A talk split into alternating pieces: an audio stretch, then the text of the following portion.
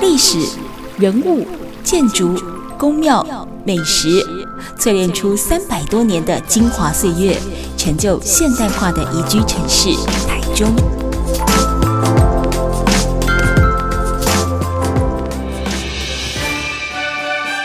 走进台中故事馆，处处有惊喜，句句有故事。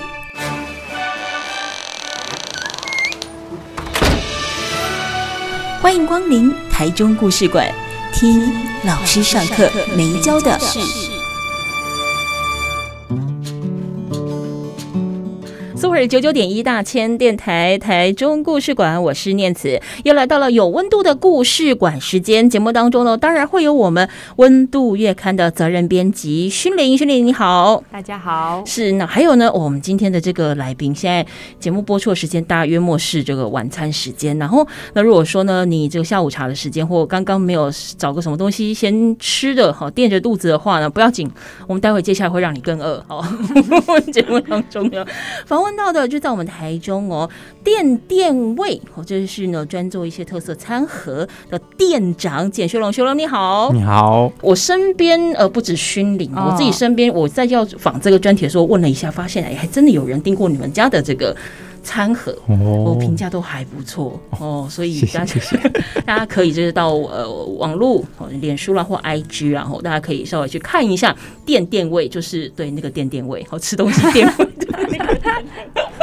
哎，勋伶先来跟我们分享一下，你为什么今天会带店长来我们节目当中跟大家介绍呢？其实我大概关注店长，大概关注店长脸书粉专大概三四年前了，很久很久，忠实的粉丝。对，其实那时候很因缘机会之下，就是看到有朋友推荐，然后一开始店长是在那个台中，呃，以前想想的门口那边卖饭团，嗯，就是日式的那种饭团，就是不是传统那种，简单比较简单，对对对对的饭团。然后后来呢，店长又就是看他粉钻，然后又逐渐的。卖就是餐盒啊、料理包等等，嗯嗯，但是刚好一直就没有机会去买来吃，然后后来店长就搬到离我的公司比较近的位置，对，然后终于就可以去跟他就是买这个订热餐盒吃吃看。所以以上就是你以前开太远了，对 总结是你以前开太远，是是是，不好倒。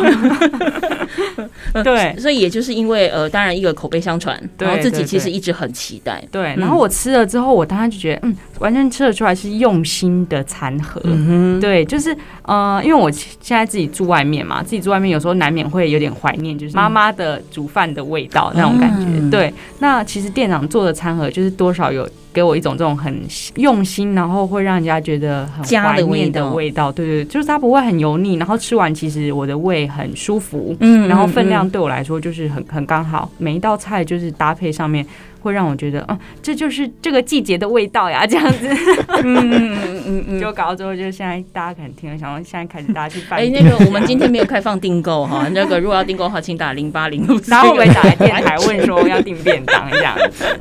不过其实勋宁刚才讲的这些，这也是我去问了身边有两三个正好有吃过丁丁味餐盒的人类似的说法。对，刚才勋宁其实有提到一句话，就是是现在这个季节的味道。对。就说当令当季这件事情出现在了电电位的餐盒里面，是一个很重要的精神。就说我们常常在分享、在推广，就说呃，吃在地或吃当季这件事情，就因为。刚好是这个季节，它是最成熟、最肥美，好，或者说当地有洗也洗做，对对对，所以基本上你可能不需要太多的香料，嗯，你不需要太加太多的呃酱，你从它的原味里面就可以吃出哦，原来哦这个鱼哦这个肉，它原本的味道是这个样子，嗯，或这个蔬菜，如果说当它今天可能已经过季了，产量并不是那么的好，嗯，哦，或者是说像我有个朋友，他你要说他是嘴刁吗？或许也是，或者说他的舌。头对于某一些的味道，或是有点点敏感的，所以如果说当可能呃曾经吃到那种稍微要。加的比较多一点点，或者是呃，你不是走这个自然或有机农法，好，有一些可能还是会加一点点药进去，好，那你没有让它完全退掉，就拿出来贩售的，它舌头会有一点点吃得出来，那个吃得出来是它的舌头马上会有反应，可能会有一点点不太舒服，麻麻的感觉，嗯。但他们也都回馈给我说，嗯，店店味的部分他们吃过，当然不敢讲说是老主顾，好，但是吃过的这个过程当中会让他觉得说，刚才勋伶提到两个字，叫做舒服。嗯，有的时候其实美味这件事情哦，嗯它是建立在那个心理的感受当中。对，如果让我吃进去就哦爽，哎不 就是舒服 是麻辣锅的概念，吃起来舒服就可以解释这一个呃餐盒或这一道料理它到底。花了多少心思哦去准备它？好，那接下来我想要问一下我们这个料理达人，但你说叫他料理达人，他也不是一开始出生就觉得说 哦，我要顶麦来这种破产，没有没有励志这件事情。店长是是怎样？你的人生碰到什么样的困境吗？不是困境，想不开跑去 卖吃的。料理之路其实是很累的，从食材的挑选到你后面的做工，跟你要贩售这件事情，它是一条很累很累的不归路。你如何好好的人不做，跑去做店长？跟我们分享一下你的故事好不好？就其实我那个学生时期，我是读台中科技大学的银行保险科，是读商科的，没有关系。银行保险科。然后那个时候五专毕业，其实也没有想要继续升学，所以我五专毕业之后就先去当兵。嗯哼。然后退伍之后，其实也不知道干嘛，我就先去了餐饮业工作。嗯。对，那是因为其实餐饮业的入门门槛门槛非常的低，而且基本上。也很缺人，嗯嗯。那做了一阵子之后，是之前在学生时期认识的保险公司业务员，对。然后有找我去，因为不要来做看看保险业，反正我也是本科系的，我想说好，嗯，那也就去做看看。嗯，然后做了大概六七个月，业绩一直都不是很好。嗯，我觉得，嗯，自己好像或许是自己个性的关系吧。但也因为这样业绩不好，跟公司团队主管也处的不是很好。嗯，那我想说，好吧，不然我就先离职出去旅行走走，看寻找未来的方向。哎、欸，您那时候几岁？可是大约哦，嗯，哎、欸，二二十二、二十三左右。嗯、对，嗯哼，旅行嘛，也身上也没多少钱，也不知道去哪边，嗯、你还没有出过国。然后刚好去逛书局找旅行的书的时候，看到一本。台湾女生在台湾徒步环岛的书，uh 我想说，哎、欸，那既然自己也算有时间，对，那徒步环岛说实在的也不太会花太多的钱啊，嗯、那我就搭上十一号公车，嗯、用你坚强的双脚，对对对，就 对啊，就看路上会遇到些什么，嗯、对啊，嗯、然后在这一路上就是踏出都市之后。因为我徒步环岛，主要就是可能住背包客栈啊，或者是去农村打工换宿。嗯嗯嗯，然后在那个时候就遇到各式各样的职业，还有人群，嗯、还有不同的环境。嗯，那最让我向往跟嗯羡慕羡慕的是。农夫的生活，那个时候所看到的，哦、对，因为他们虽然靠天吃饭，对。然后随着四季也是要调整生活作息啊，嗯、还有调整耕作的作物，嗯、可是他们却过得非常的，并不是说很，他们当然金钱上并不是很富裕，可是却给我感觉非常的幸福又满足。嗯嗯，对，那我那个时候我就下定决心，我等徒步环岛结束之后，嗯、我一定要来乡村好好的体验生活。当农夫吗？哎、欸，就是去先去打工换宿，然后就跟着农夫他们生活这样。嗯嗯，对。嗯、那我徒步环岛之后，我就到了宜兰的南澳，在那边打工换宿了大概一个多月。嗯，然后刚好那个时候打工换宿了，就没有想要继续待在打工换宿的点，可是又很想要继续留在南澳。对、哦，那刚好在南澳朝阳社区的发展协会找到一个聘约人员的工作，嗯、所以我本来。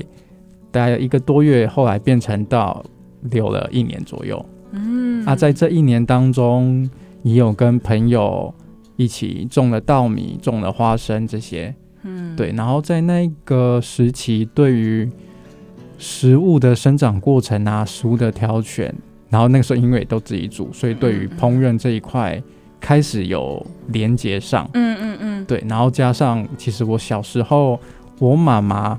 一直以来都是会在家煮饭的。哦，对对对，所以我从小经验就是回到家一定有妈妈煮好的一桌好料。嗯哼，当然并不是说多豪华，可是至少是自己很家常，很就对我来说就家的味道。嗯嗯，对对对，然后就开始记忆中的这些味道啊，还有种的东西、种的作物，对，开始会觉得嗯，好像其实自己也喜欢种，应该煮煮料理、煮食物。对，然后想说，不然就可以试看看往料理人这条路发展。嗯哼，对，我我我不知道听众朋友跟我的感觉有没有一样，就说在刚才在听店长 聊他的心路历程的时候。金家是拱大，就是你 对，那但是这个拱大有两种可能，一种就是他天性随遇而安，嗯、就说我觉得我走到哪里好像都可以有我自己安身立命的地方。嗯，另外一种就是背景雄厚，你知道吗？说走就走，你刚好 没有什么，没有什么负担，对，背景很有啊。对，你知道吗？就是啊，当然一。所以，我刚才特别问了店长，就说那个时候他大概是什么样的年纪？二十三四岁，他其实是一个呃，可能从学校毕业出来哦。我也还暂时没有太多的经济压力哦，虽然不说很有，但是我至少不用养家活口，对就一人保全家保。对哦，那父母亲有自己他们自己习惯的生活方式。对，好，所以我可以这么的呃，看了一本书之后，就决定我要踏上环岛的。旅程，嗯、哦，这也不是很容易。当然，现在要我再走，我绝对不会要了。已经已经不行，已经不行。哦，你才几岁？你 好，我们今天节目现场呢，访问到的是呃料理达人哦，店店位的店长简学龙哦，学龙跟我们分享他呢如何从环岛旅行开始爱上了食物。进而呢，尊重土地，珍惜食物，那么呢，把这样的一个精神跟实验性的性格哦，放进他呢为大家所料理的餐盒当中。我们待会下一个阶段回来继续聊。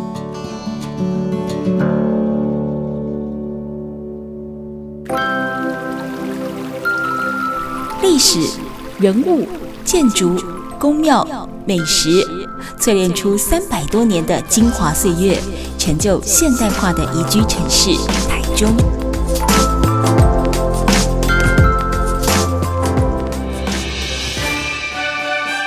走进台中故事馆，处处有惊喜，句句有故事。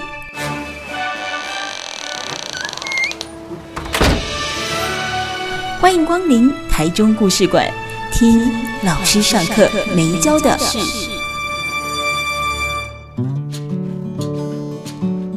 台中故事馆，我是念慈。虽然这两天就已经准备要收假了、收心了哈，但是呢，终究还没过元宵，还是在这过年期间哦，吃还是相当的重要。但是今天不是要跟你推荐年菜，好不好？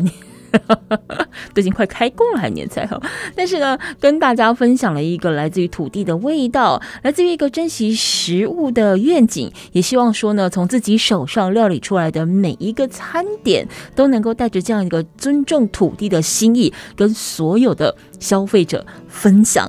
台中故事馆，我们今天访问到的呢，是店店位的店长简学龙。那当然，在今天这个有温度的故事馆时间呢，也会有我们温度月刊的。责任编辑勋伶带来这么一个有趣的人，来听听他的有意思的故事。那也欢迎大家呢，可以呃，不仅是透过线上收听来收听节目，大家也都可以呢，呃，上到台中故事馆或者是大千电台念慈的脸书粉丝专业来更了解我们每一次的受访者。那如果说你想要延伸收听其他的故事或者是内容，甚至你想要在再三的好回味我们今天店长跟我们分享他呢这个广大的故事，大家也都可以上到 Google Podcast、Apple Podcast 或者是 Spotify 这一些呢 Podcast 平台当中搜寻台中故事馆，都可以在这里找到好听的、有意思的内容。好，店长，我好很好奇，就是你决定踏上环岛的这件事情啊，是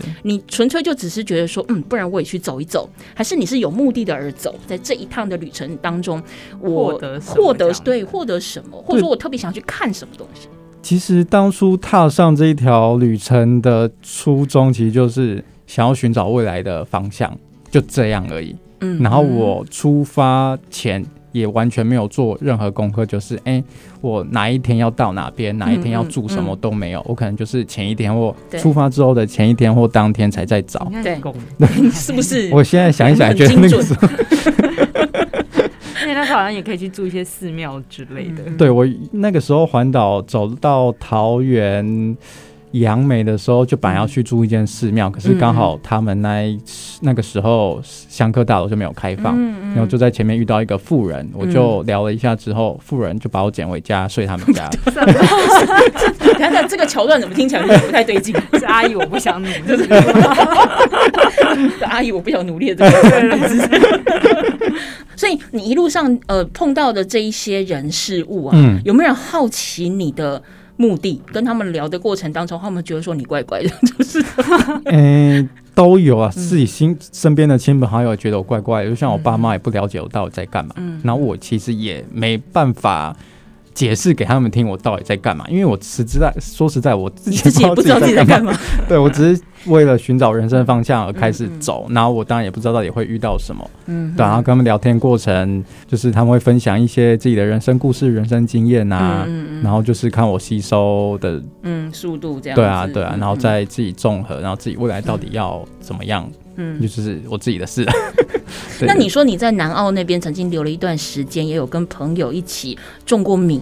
对，还有种过花生，对不对？对对。对，你在这个种植的过程当中，嗯，你是把它当成一个呃学习，就觉得哇，这我刚好有兴趣，嗯、我去学，还是你在做这些事情，又因为又是跟朋朋友一起，你们有没有计划，就说，哎，我我可能以后想要把我这些作物怎么样去做利用，嗯、或跟当地或许是餐厅或者是什么样的店家做合作，哦、还是没有，纯粹就是想种而已。对，因为那个时候打工换宿的关系，认识农农友他们嘛，嗯，那我那个时候。其实一直心里就有一个小小的愿望，是希望未来生活不管变得怎么样，嗯，都想要就务农这一块都想要是生活的一部分。哦，对，那当然并不是说想要种植来卖给人家什么，单纯就想要自己吃，或顶多跟亲朋好友分享。嗯嗯，嗯，然后那个时候种稻米的时候，很幸运的是，对，当地有一个农场叫。阿聪自然田，它是秀明自然农法的，然后它育苗从育苗开始就开始就自己育，嗯，那我很幸运的第一次种稻，就他带着我从育苗开始到插秧啊，嗯、然后巡田什么的到收割这样，嗯，对对对，他是从选种就，嗯、因为他自己有留下去年的稻谷嘛，然后就从选种开始。哦然后浸泡啊，然后再播种、育苗什么的。嗯哼，那就是你在南澳这边，其实呃，在所谓的这个呃农业或者是作物的种植当中，你开始有一种萌芽，你希望说自己好像可以做一些什么事情，而你刚好对这个有兴趣。对，因为那个时候就很深刻体悟到，现在大家对于食物相较无感，其实。大部分都是因为现在外面的餐厅啊，或者是料理食物已经被过度包装，嗯、然后让消费者就我们吃的时刻，嗯，跟生产者跟厨师其实之间的连接非常的薄弱，嗯嗯，对，甚至也不了解自己吃的食物是从何而来，嗯嗯，就是为了吃而吃，然后吃的比较奢侈，可是那个奢侈却很难带给心灵上的满足啊什么的。嗯，对对对，那那个时候，因为实际下过田，对，然后我深刻的体会到，哦，很希望自己可以做一点什么，嗯，让消费者，嗯，可以更认识农产品啊，或者是跟农友。之间的连接能够加深，更深。对，嗯嗯嗯。那像刚才勋宁其实有提到，早先离他比较远的时候，在想想的店门口，想想也很近啊。其实为自己懒惰找借口。就说你一开始其实你的初登场是以日式的饭团为主，你说简单也不是那么简单。但我我所指的简单是说，跟台式的饭团，它可能里面会有很多包覆的各种甜咸啊的这种呃料。不一样，它就是很单纯的，嗯、就是米饭对好为主。这其实对一个初登场又非所谓的料理人专业的人来讲，嗯、我认为越简单的东西越困难。嗯哼，就是因为它没有别的东西可以包装了，嗯哼它就是赤裸裸呈现在你面前。对对对，所以你的初登场为什么会挑选以所谓的日式的饭团来做你的一个贩售的产品？一口咬下去就只有米，哎，没别的东西，哎，那你怎么样去让这个呃产品为你说话？那个时候在想要卖什么时候，其实也没有什么方向了。是，然后回到那个时候回到台中，再跟太太讨论，嗯，发觉哎，其实我自己很喜欢吃米，然后又很想要做那种可可以简单让大家带着走的食物，嗯嗯，所以就想说，那不然卖看看饭团吧。嗯哼。可是饭团这一块自己又很不喜欢吃那种糯米的传统饭团，然后就想说，那来研究一下日式饭团。嗯嗯。当然那个时候爱吃米，可是对于煮米这件事情又没有说那么的在行，是，所以又开始上网看一些研究一些资料啊，找一些书来看，然后自己实际操作，找出。嗯，到底要怎么把米饭煮的好吃的一些关键跟撇步？嗯哼，对对对。那从打算要以日式饭团来当做你主商品之后，嗯哼，从决定到把它端上桌，你中间花了多少的准备过程？大概两个月左右。两个月？对，就被你研究出来了。其实还蛮密集的啦，嗯、就到处找。台湾不同的米品种来煮看看，嗯、然后当然也是要有内馅嘛，当然，然后内馅也是以日式风味的，像昆布店煮还有金菇酱为主，嗯嗯，然后主要其实也是为了衬托米饭而包进去的，对。对对对，因为我一开始看到拍成，因为我一开始看到店店长粉专，那时候我有印象到现在还是很深刻，就是他那时候有有一有几篇就是会会分享说啊，今天用了什么样不同的，嗯，像台湾哪一种品种的米，对对对。对对，然后煮出来之后口感好不好吃，但是好吃归好吃，跟适不适合做成饭团又是另外一件事，我印象很深刻。嗯，那个时候也是想要跟。大家分享台湾的米啊，因为台湾米其实品种非常多。对，那你煮只要煮的好吃，基本上也不会说输日本米。因为大家讲到好吃米，嗯，可能那个第一印象就是日本米好吃。对对，可是台湾米其实并不差。嗯，它你只要会煮，掌握一些。土锅吗？还是、嗯、对你的所谓会煮是要怎么样会煮？我有很厉害的武器，或者是其实也不是哎、欸，嗯、就你在洗米的流程、泡米的阶段，还有催煮的过程，嗯、甚至焖的时候，你就稍微注意一下，嗯哼，其实就可以煮出非常好吃的米了。嗯，然后那然后回到刚刚，就是因为想要跟大家分享台湾不同的米嘛，所以我就也特意找了。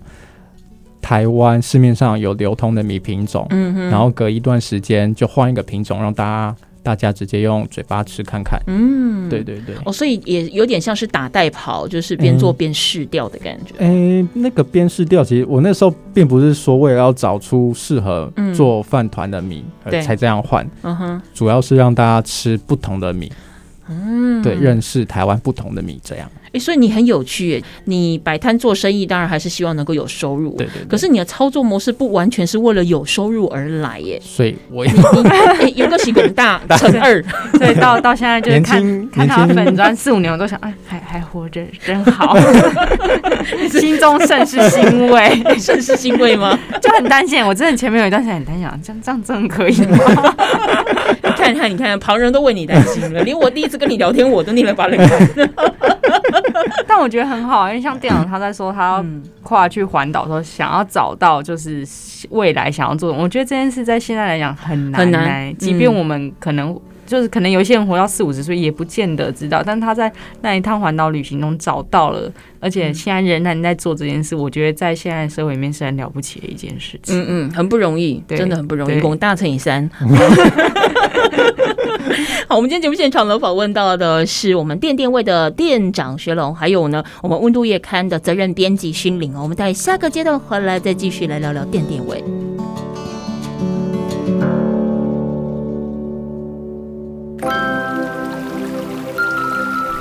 史、人物、建筑、宫庙、美食，淬炼出三百多年的精华岁月，成就现代化的宜居城市台中。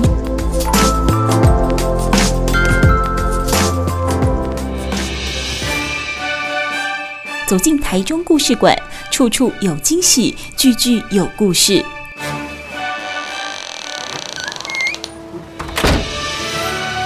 欢迎光临台中故事馆，听老师上课没教的事。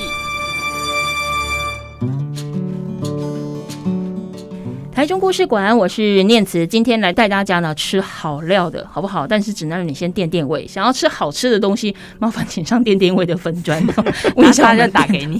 念慈、啊，不要打给我，因为我也是需要上网去排队。不过我们今天节目当中呢，访问到的是我们垫垫胃的店长哦，学龙，还有我们的温度月刊的责任编辑勋林，来跟我们聊一聊。其实吃饭这件事情，它不是只有填饱肚子而已。很重要的是，像刚才这个学龙就是店长有提到的，它是一个家的味道，是一个让大家呃身心安顿的感觉。那是一种怀念，那是一种当你可能尤其是在外地的游子，或或者说你可能离家在外的时候，那一种呃可以安抚你身心灵很重要的一个味道。它未必是一克四五千块的高级料理，它有时候可能只是一个酱料。一个酱菜都有可能会让你觉得暖心又暖胃哦。不过我们刚才私底下在聊的时候呢，准备今天要来挖宝，毕竟有料理人来现场。各位爸爸妈妈们，好，各位在家里呃煮饭的朋友们，不管你是爸爸煮还是妈妈煮哦，如果你发现列金娜哦，还是你另外一半哦，面对着你那一锅白饭，就觉得说哦。今天怎么这么烂？怎么这么水？今天怎么这么干？哦，你怎么都不会像那个电视里面那个白米有没有通的，每一个胖的跟什么一样，圆嘟嘟的。好了，我们的店长在上面一个阶段有跟我们提到了一个关键字，其实这也是我很想要问的。那没办法，好不好？你上了呃贼船。我们就先来聊一下这个部分。其实你刚才提到一个洗米哦，我之前也曾经听过，就是说你洗米的时候，你在那个淘米的过程当中，哎，你手其实有它一定的一个手势，那你可能要怎么样，不要去破坏太多哈、哦，你的呃样子哦，跟包含说你进最要进瓦固，哎，这都是学问哎。煮饭要好吃，不是煮的那道过程，对，从洗米你就有可能决定你这一碗白饭。到底好不好吃的关键，怎么洗？不是水龙头打开洗就好了吗？还是要放沐浴乳？就洗米，其实为什么是一个关键？是因为我们以白米来讲啊，因为白米是最困难的。嗯哼。那白米在就碾完米糠之后，它包装，对，那它一定还是多少会经过氧化作用。那我们为什么要洗米？其实主要就是把米粒。的一些不好的味道，还有残留的杂质跟残留的米糠质给去除。嗯嗯。那又因为白米非常容易吸水，对对，所以我们洗的时候，其实呃最关键的是第一次洗的时候。哦。对，那我们第一次洗要赶那个洗一下之后要。尽快的把第一次洗米的水给倒掉，不然米又会把那些不好的味道给吸回去。对，那刚刚其实也提到米，白米非常容易吸水嘛。对，所以可以的话，我都建议，嗯哼，如如果有来参加我课程的话，我也会跟大家建议，就可以的话，就尽量全程都用饮用水来洗。哦，那如果真的觉得那么麻烦哦，嗯、那我会。